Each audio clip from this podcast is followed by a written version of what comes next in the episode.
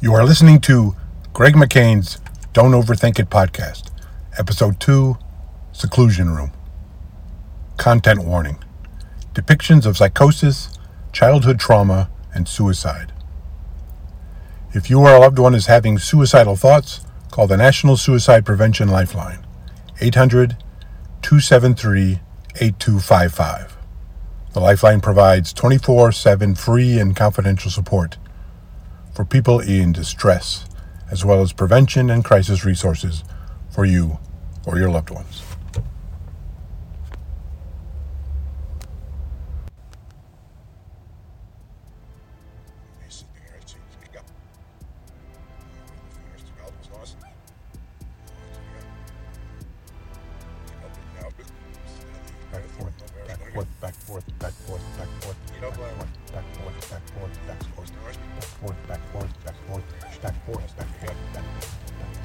I feel drowsy.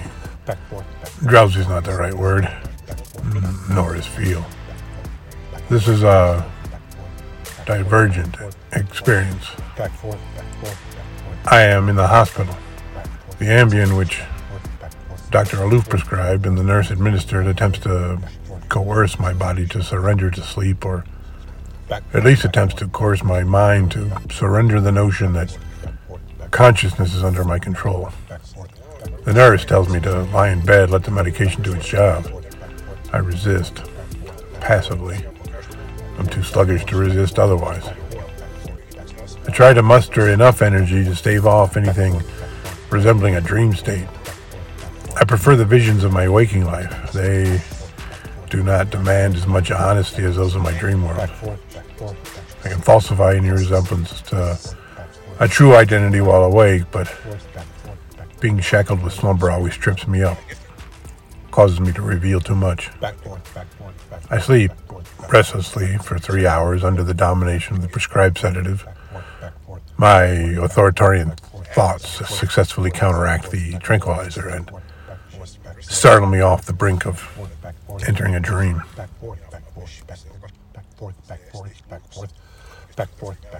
I am alone in seclusion. The door is locked and I am awake. It is a white door set into a white door frame, contrasted with the white walls only by a slight off-cast shadow of the frame. The door is closed, but I see beyond it. No magical power, simply a window.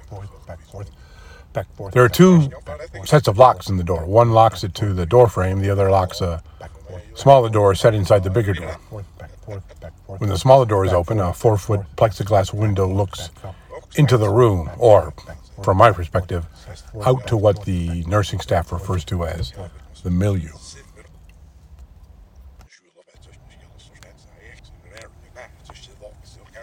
Inside, the room is dark, or rather, the light is subdued in an attempt to infuse an occupant with the same affect. The light on the other side of the door, in the milieu, is fluorescent, artificial. Draw your own conclusions as to the affectation desired of the milieu occupants. Inside, opposite the door, above the head of the bed, there's a half moon shaped window.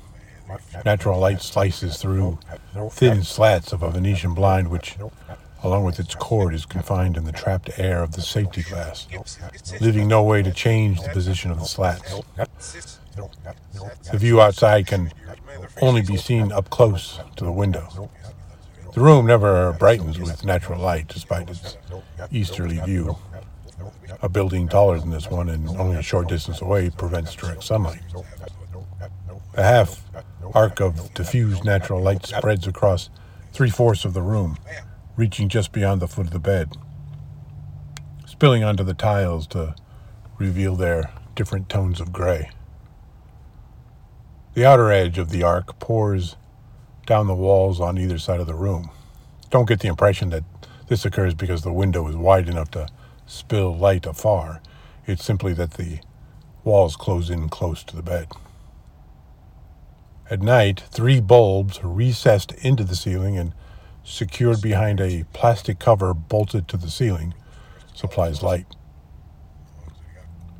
Prolonged heat has discolored the once clear cover turning it a yellowish brown and has bubbled its surface. The dimmer switch that controls the light is located on the other side of the locked door. Long elliptical light spills from these recessed holes down the side of one wall. On the opposite wall, a door opens to the bathroom. Its whiteness resembles the door leading to the milieu, but it is not as wide and does not have the window. When open, it makes less than a 90 degree angle with the wall before it hits the foot of the bed. It's kept locked to any occupant of the room who is deemed a danger. Permission must be granted from the nursing staff to use the facilities.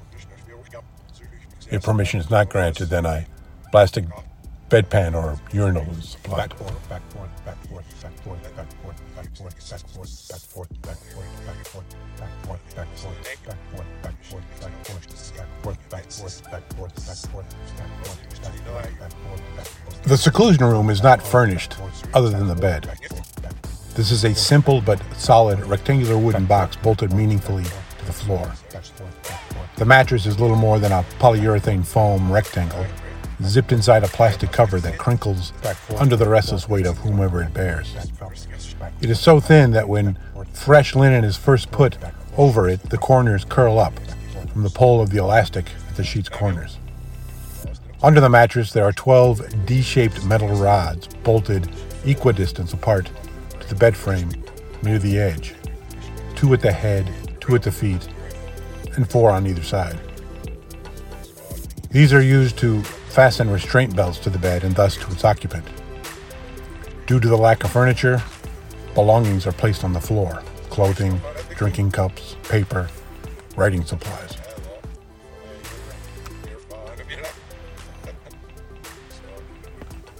You miss, oddly, the furniture back at the Viceroy, it's odd because it doesn't belong to you. It is typical worn out transient hotel furniture, smelling of old cigarettes and water damage.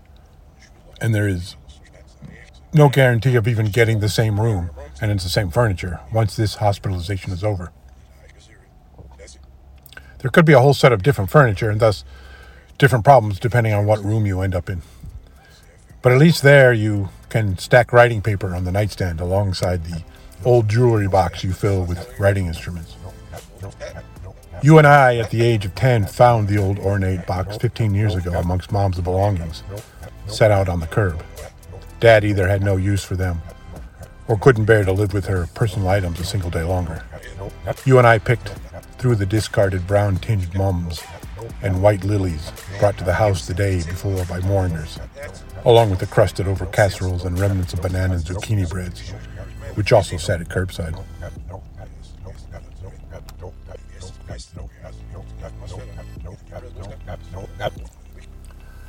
I only guess at the 15 year time frame. I can only pretend that mom's funeral was 15 years ago. Being 10 years of age is fixed in my memory, but I have lost track of the intervening years. I could be 25, though I neither feel it nor look it. By the looks of things, I probably far exceed my 30s. My eyesight is poor. I have more than a few missing teeth. My hairline has crept far back enough to expose my cranial ridge. This gives my head an elliptical quality when I look straight ahead at myself in a mirror. Additionally, I have a pronounced pelvic bulge which causes discomfort. Added together, this lets me in on the chance that I am much older than 25, or else I am merely the casualty of unsatisfactory genes. Still in all, I stick to the 15 year time frame, starting from age 10, because that is when things began to fall in on me. It's easier for them to reduce you to a single statistic. Statistic. Stat, stat, statistically speaking, you should. The memory of the thrown away flowers always invokes the memory of finding my plastic green army men in the garbage. Two singular events happening a year apart, linked by the actions of my dad. But more than by these actions, they are linked by the hubris behind his decision to discard these items without the consent or counsel of anyone. They remain linked in my brain till my last breath, and now in perpetuity by these words, or at least till these pages are destroyed. I set these memories down in words, hoping to invoke the proper emotion to convey the ideas festering in my thoughts. The desire is that these words outlive me. I hereby give up control as to by how much. But if this is the result of some divine.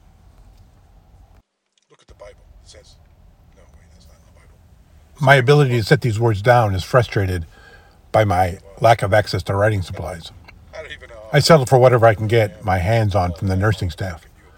Often it is unlined printer paper, usually only a sheet or two at a time, and dried up light colored markers. Their plastic shafts bear the teeth marks of perhaps one, perhaps numerous bipolar patients on the apex of their upswing. On occasion, I sneak a pen into my hospital gown when I am in the milieu and a distracted nurse sets her clipboard down to redirect a patient with psychosis from entering the nurse's station. The staff confiscated the last pen I was able to pilfer on one of the last occasions that they put me into restraints. back forth, back forth, back forth, back forth, back forth, back forth, back forth, back forth, back forth, You find it soothing to bang your head on a solid object. Bed frame, door jamb, table edge, chair back. This is preceded by rocking back and forth, another soothing device, and accompanied by your saying, back forth, back forth, back forth, back forth. For the most part, you can control it when being watched, Institutionalized condition. But it has on more than one occasion ensured the achievement of a seat all to yourself on public transit, even on the most crowded crosstown bus. It also lands you into restraints when attempting to self soothe in this manner while under the watchful eyes of the nursing staff. Forth, back forth, back forth, back forth, back forth, back forth, back forth, Microchips in the back forth, Do you see back where forth, 20 minutes after being released from the restraints, you are hit with the urge to write. Curiously, this urge never occurs while in restraints. Perhaps because having each wrist and ankle tied with belts and pulled tight to the bed frame leaves little hope for an independent expression of desire. back forth, back forth, Like an erection in the desert and both hands are calloused and blistered, acting upon the urge would only lead to further frustration and an undying sense of inadequacy. Any outside force that undercuts a compulsion takes all the virtue out of having the obsession in the first place. This is the overall purpose and merit of any restraint, physical, chemical, or moral in the first place. Of course, as with all attempts at outside control, they are subject to the law of diminishing returns.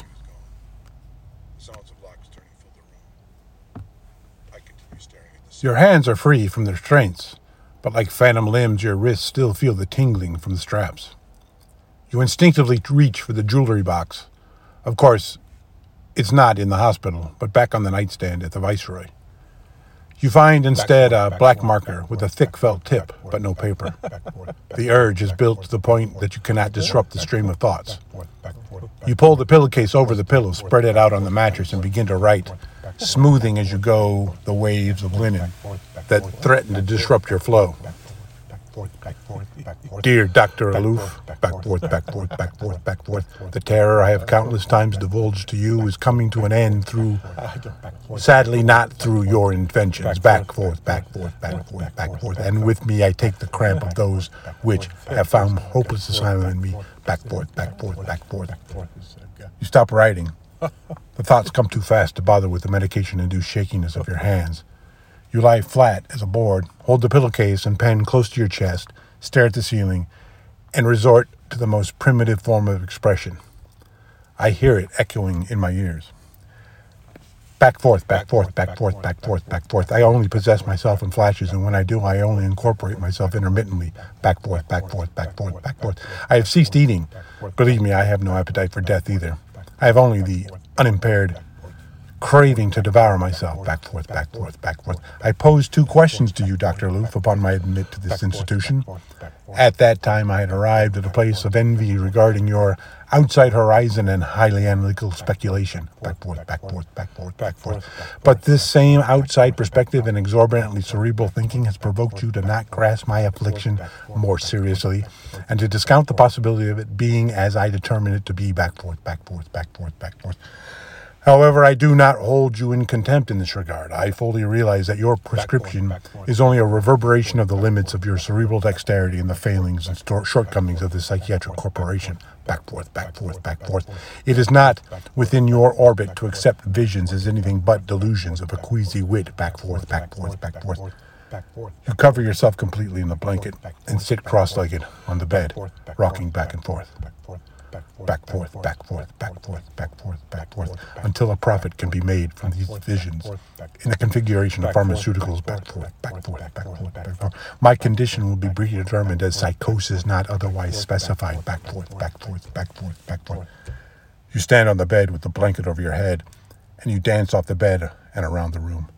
Back forth, back forth, back forth, back forth, back forth. You do not know what it is like to be haunted. Or do you? Back forth, back, Back forth. forth, back Perhaps forth, the specter of accountability to your hallowed profession has deadened you as much as my specters and your pills have blunted me. Back forth, back forth, back forth, back forth, back forth, back forth, back forth, back forth, back forth, back forth, back forth. The blanket falls off. You are writing back forth repeatedly on your arm. You stop writing, pick up the pillowcase, sit on the bed, and drop your head in an apparent release of tension. I lift my head and smile. I smooth out the pillowcase and write with calm determination. I am left quenched with meaningless words which milk me of any desire to advance this pathetic morrow. As for the two questions that I pose to you, Dr. Aloof, the first, to be or to hallucinate what I want to be, this is not a proposition over ethics. It is an enigma that illustrates the present ineptitude, both yours and mine, and only serves to underscore my inability to be what I could have possibly become. And to this end, your drugs only riddle me with different questions. Which brings me to my second question. I don't. When in the throes of do no harm, you do harm, what then? Although the harm done may fall within the realm of best practices and be considered lesser than the harm arrived at by doing nothing, it does not abrogate the fact that harm was done. And now that I have fallen under the bus of the best possible results medical science and the pharmaceutical industrial complex has to offer, I take it upon myself to end this madness, both yours and mine. I reach under the mattress and find the jagged piece of metal that I had ripped some time ago from a milieu ventilation grate. I pull the pillowcase over my head, lie back on the pillow, and raise my left hand in the air while holding the sharp object in my right. Just as I slice my left wrist, Baggett lunges for me and subdues my right hand. Relax, relax, I hear as a whisper, and can only assume that Baggett is trying once again to taunt me. The room quickly fills with the nursing staff.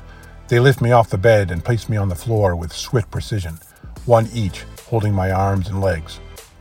Baggett sits on my chest. It is he I feel wrap gauze on my wrist. The staff secures the restraints to the bed frame under the mattress. They lift me onto the bed and place my hands and ankles into the restraints. One of them produces a syringe. They turn me on my side, expose my buttocks, administer the injection, pull the pillowcase off my head, and exit the room, closing the door behind them.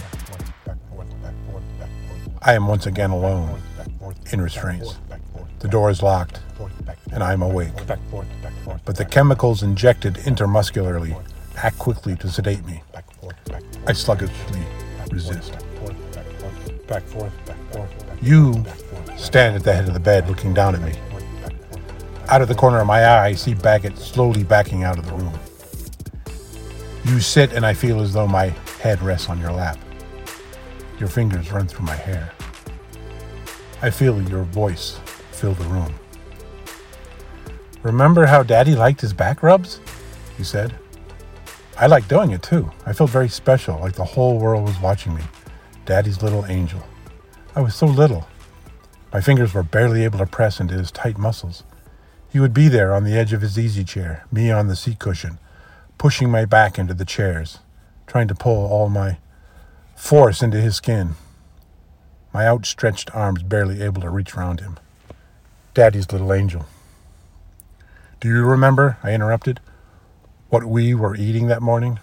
I was making pancakes. I wasn't going to eat cold cereal again.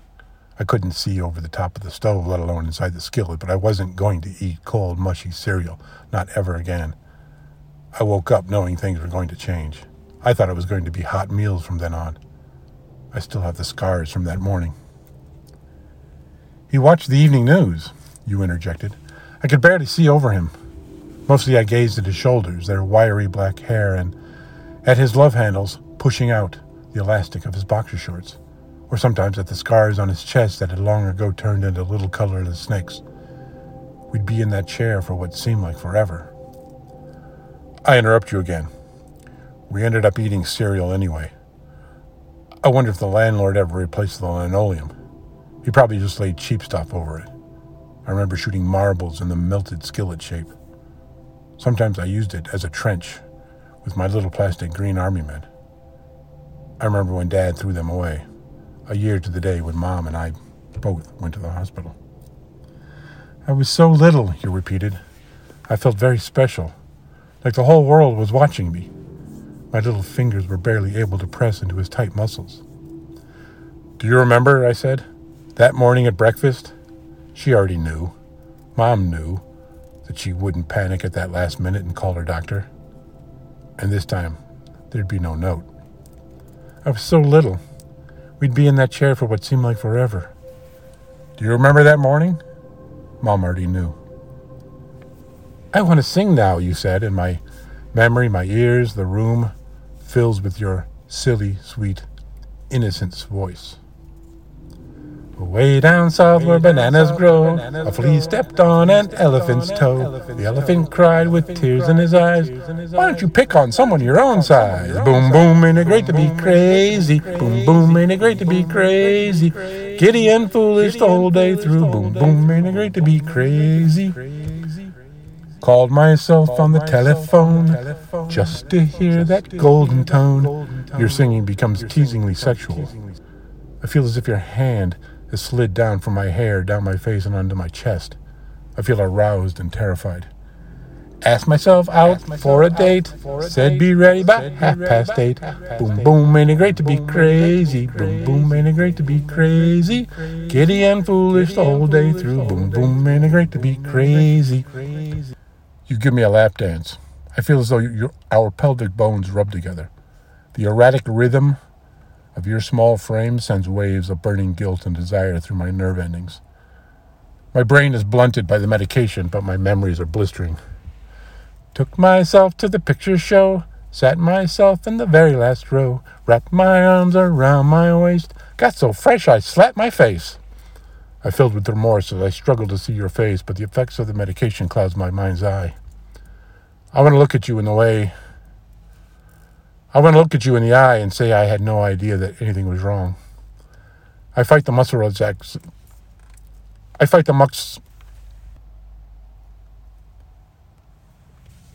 I fight the muscle relaxant only half successfully while the antipsychotic clamps down on my neural transmitters. Your voice, your face, your skin become a distant tinge Boom, boom, ain't it great to be crazy? Boom, boom, ain't it great to be crazy? Giddy and foolish the whole day through. Boom, boom, ain't it great to be crazy? As your voice trails off, the sounds of locks turning fill the room. The smaller door inside the bigger door opens. Baggett looks in. He looks around alertly, surveying the entire room. The small door closes Again, the sounds of locks turning, and the bigger door opens. Baggett walks rapidly into the room wearing gloves and carrying a plastic pail. He walks to the side of the bed, stoops, sets the pail on the floor. Morning, Baggett said. I stare at the ceiling. He lifts up my hospital gown, exposing my cock and balls, removes a plastic urinal full of piss, pours the piss into the pail, places the urinal back around my penis, picks up the bucket, walks to the door, exits, and closes and locks the door. I continue to stare at the ceiling. The sound of locks turning fills the room. The small door opens.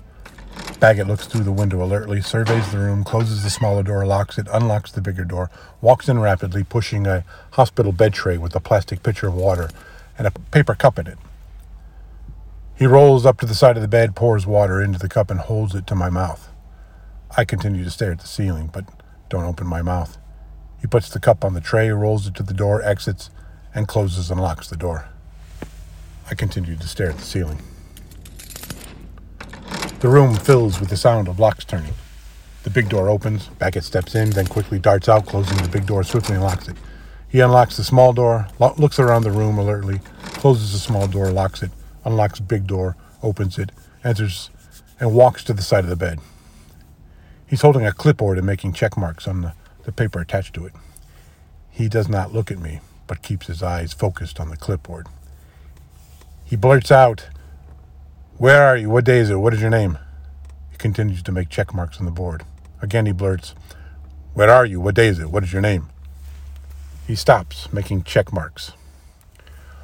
Uncooperative, he said as he writes on the clipboard. He walks to the door, darts out, then darts back in with a chair that he rolls up to the side of the bed. He sits and looks dead in my face. I have to inform you, he said. To this point, they seem to think you're faking. I don't. Those bastards sitting in their stone houses, flinging their glass at the rest of us. I've given them full reports, not told everything. I left some things to be desired, but it's safe to say that there's nothing safe to say. It's easy for them to reduce you to a single statistic. Statistically speaking, you shouldn't be. I just want to say this. I'm not afraid of you. They are, though. You wouldn't believe how much fear they have of you. Not me, though. I don't mind telling you what I am afraid of. I have a fear of God. That's bullshit. I didn't realize how stupid that sounds until I said it. He moves closer to my face. His expression changes to one of terror. What I really fear is that there is a God and that this is all there is. I mean, it's more miraculous if all this just happened randomness, chaos, natural selection, just evolution. But if this is the result of some divine, look at the Bible. It says, no, wait, that's not in the Bible. There's a famous quote. Oh, fuck, I forgot what it was. yeah, I don't even know how afraid I really am of all that now that I'm talking to you about it. It was good to get this off my chest. He moves even closer to my face and again has an expression of sheer terror. You know what really scares me? Those electronic chips they're sticking in dogs' heads. You can take take your dog or cat, ferret, whatever, to the animal shelter and they stick a chip in their damn head. Boa constrictor, gerbil, monkey, goldfish even. They say it so you can track them if they get lost, but it's all experimental. It's only a matter of time before they're sticking them in school kids' heads and talking the same shit about finding them if they get lost. Then in every newborn, just like circumcision. Look at the st- st- statistics on that. The fear of God. How about a fear of having my dick cut off? What depth of distress is left over after that? I know what you're thinking. You think I'm one of those conspiracy nuts, but you're wrong. I'm. It's not a conspiracy. Reality is too disorganized for that. No. This is systemic, institutionalized conditioning. It began innocently enough radio in every home, statistically speaking, and then a TV, then portable radios, earphones that fit in a pocket, beepers, cell phones, palm sized computers, microwave transmission towers everywhere, global tracking devices that can unlock or lock your car from thousands of miles away, retinal scanners, face recognition, face recognition, face recognition technology, microchips in the head. Do you see where I'm going with this? It happens imperceptibly over time, becoming so commonplace we don't question the ethical lapses. Each new generation just accepts it as the way things should be, as common as breathing or sex, or st- statistics. I know what you're thinking. This all sounds like paranoid delusions, but put it in cultural context, and it's safe to say that nothing is safe to say. Baggett gets up out of the chair and rolls it to the door. He turns and looks at me. Well, buddy, they're going to try one more therapy and then it's goodbye and good luck. Baggett is gone. The sounds of locks turning fill the room. I continue staring at the ceiling.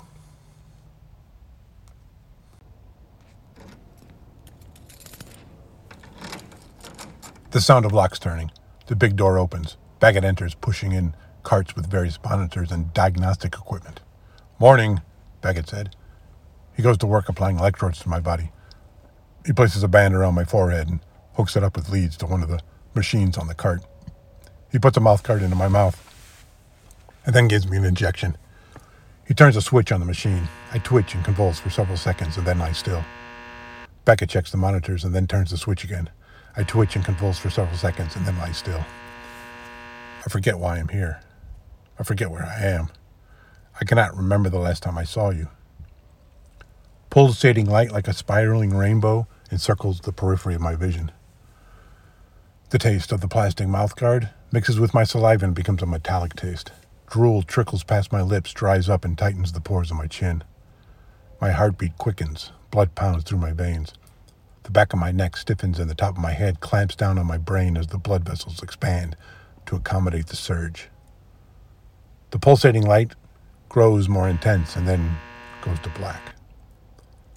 I look for your face in the darkness. I want this to end. The switch is turned again. I twitch and convulse for several seconds and then lie still.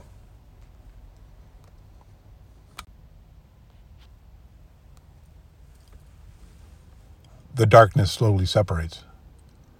I see myself sitting with her in my arms, her head cradled under my chin, the softness of her jet black hair mingling with the coarseness of my beard.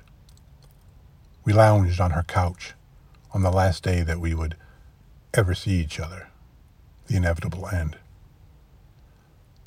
Both of us are too afraid to move, not wanting to stir the air toward what we were incapable of avoiding. It's not that the feelings had ended, they, they still have not, but us having a life together was not possible. Neither she nor I could change the life that had been chiseled out of us. You want me to be clearer? Perhaps that is what did us in a lack of clarity to our lives, or maybe a lack of simplification. The complications that existed could not accommodate the two of us having a life together. It was simpler to accept separation. And so we sat in each other's arms, trying to prolong the longing for a solution. You still want more details? Why can't you see that it was the details that did us in? Why are you dwelling on the details? I've already given you too much by mentioning her jet black hair. This forces the memory of the complete serenity I felt as I ran my fingers through it, and then to the wistfulness of her eyes, the way she was able to look inside me, and the way she let me in completely through her eyes. I saw in her eyes the essence of who she is, not the material details, but the weight and warmth and wonder of who she truly is. I saw humanity's every teardrop fallen out of sadness and happiness, every act of selflessness. In her eyes, I saw the spirit of true compassion, and I saw the last breath that I would ever take. Can you understand now why I don't want to dwell on the details? I don't want to consider whether I would be here now in this. I twitch and convulse for several seconds and then lie still. The metallic taste returns in my mouth. Baggett removes all the electrodes and the mouth guard and pushes the cart out of the room. I sit staring at the ceiling. The throbbing of my head makes the light from the window pulsate as the ocular migraine inspired spiral rainbow at the periphery my vision slowly dissipates. I cannot remember anything from the last few weeks, days, or hours, but I have the overwhelming feeling of wanting to see her again. Baggett enters with the clipboard. Morning, he said. I need to ask you a few questions. They need to know if they're, well, helping you. Do you feel, how do I say this, that they are giving you the right treatment for your illness? Is this the right sort of thing that they should be doing to you? What sort of discomfort do you have from what they have done? How could they possibly think what they are doing could be of any benefit to you? By what stretch of the imagination could any of what they have perpetrated against you be considered compassionate care? For God's sake, shouldn't somebody be investigating the extremes that they have gone to in the name of restoring what they consider to be sanity? Baggett begins to unlock the restraints. Look, I am on your side. You can confide in me. Nothing you say to me will leave this room. I can see to it that your chart reflects whatever you think is in your best interest. We're on the same side in this thing, you and I. We're essentially the ones being dictated to by them. We're after the same things, you and I. I can see that you're a considerate person. By that I mean you take into consideration the things that can happen to someone who decides to, well, let's just say that life dishes out some pretty extreme penalties. It can be very unforgiving, don't you think? Life, that is. It can be uncompromising. Life is a stubborn, uh, I don't know, uh, it's a stubborn uh, thing, uh, unwieldy, un, un, unbending, uncompromising. Life can be this thing that, that doesn't give uh, much leeway for change. I can see that you have considered that. That's why I called you a considerate person. I don't want you to confuse what I'm saying here. I just want you to consider it because you strike me as the kind of person who would do that. Consider it, I mean. I recognize that about you. I detect those sorts of things. You're not the type who can be accused of being caught down a blind alley, at least not as a result of being inconsiderate. I mean, you may end up down a blind alley. I'm not suggesting it isn't a possibility. Goes back to what I was saying about life dishing things out. Part of its un, unbendiness, part of its thing. I, I think you can see what I'm getting at. I mean, you and I, if you look at it, you and I are in the same boat. You and I are both victims. Well, not victims. That's not what. You and I are more like casualties. I mean, you and I are caught up in this conflict between two opposing things, the, the old us against them thing. That you and I are us and they are them and they're winning. And so you and I are casualties of this conflict, the uh, colla- collateral damage of this conflict between us and them. Them being the ones who uh, have more, uh, more, more. They have more. That's why they are winning. They have more than you and I, so they hoard it over us and run roughshod over us, and you and I become casualties of it. Baggett has unlocked the last restraint. He continues. That's why you and I need to work together here. Help each other out. You scratch my back, I'll scratch yours. Figuratively speaking, of course. I mean, there are boundaries, professional boundaries. You and I are both expected to play our roles. You and I can't cross those boundaries. I mean, at least for appearances. They will start to suspect something if you and I start crossing professional boundaries.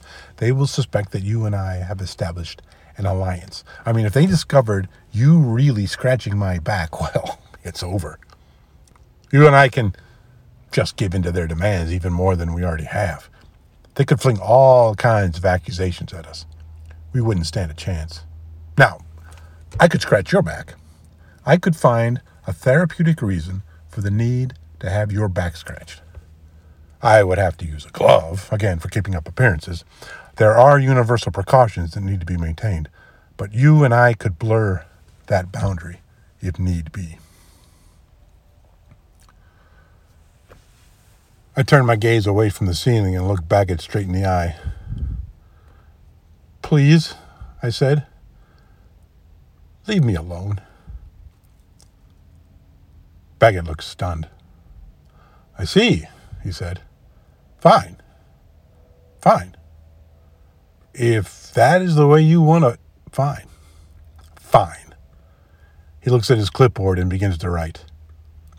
Patient doesn't feel like talking. Patient has decided to stay to himself, guarded, withdrawn, not in touch with reality.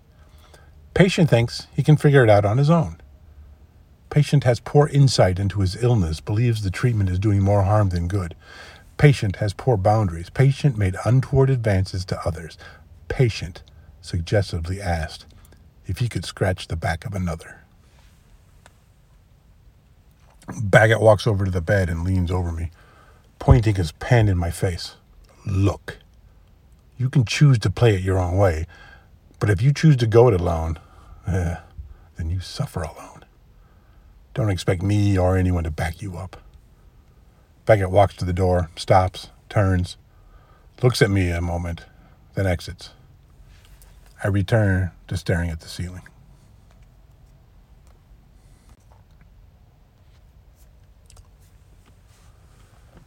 My thoughts are not flowing like before. I try to work up the urge to write, but cannot. The pool of words that usually drown me to the point of reaching for a pen in hopes of staying afloat has been drained. I sit up slowly. I sit, resting on the edge of the bed. I look around the room for a pen or marker or something, but not with any urgency. I see the black marker in the shadows of the corner beyond the reach of the arc of light from the window.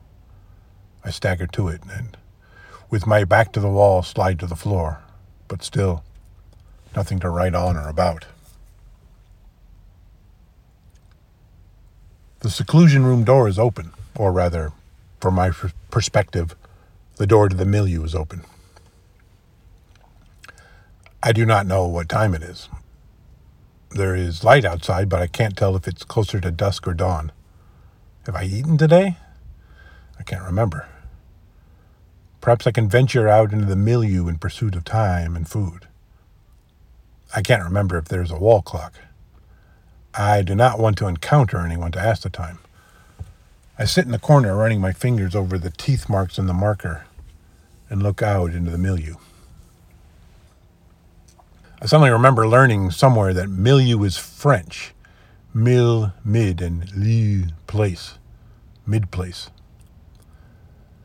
I do not remember studying French. In fact, if anything, I clearly remember not wanting to study it. Perhaps I learned it in the last couple of weeks. Did I learn it since being here? Why do I remember what I learned but not how I learned it, the lesson, but not the lesson plan? Does forgetting how I learned make what I learned less valid? I need to stall some more before I venture out. I look around the room. I wonder if the door to the bathroom has been left unlocked. I do not remember anyone unlocking it. And now I've forgotten how long I've been sitting on the floor in the corner. I ease myself up by sliding my back against the wall. I walk to the bathroom door to test to see if it's locked. I place a finger on the door handle and pull lightly. It opens a crack. I see the toilet, and next to it, the shower curtain hanging on its plastic rod. I pull some more and the door bangs into the bed frame. I brush through the narrow opening. I see to my left the mirror above the sink. I hadn't noticed this before. It's not made of glass, but highly polished stainless steel. They have thought of everything in terms of safety, if not in terms of aesthetics. The thin metal mirror has warped over time, giving a distorted reflection. I hadn't noticed that before. The image I see of myself is askew. My head has the shape of an eggplant. I'm able to discern that my hair is sticking out on all sides. I do not remember when I last showered, but don't particularly feel the urge to do so now. Nevertheless, I push back the shower curtain and turn the hot water spigot. Cold water bounces off the tiled wall and chills my skin. I stick my head under the, under the stream. Slowly warms but never gets past tepid. I run my fingers through my wet hair and feel the gauze on my wrist soak up the water. I do not put my entire body under the stream. I lean in just enough to drench the front of my hospital gown. I leave the water running and exit the bathroom, leaving puddles in my wake. I find a dry patch on the gown and wipe my face. I advanced toward the door, toward the milieu, toward the mid place.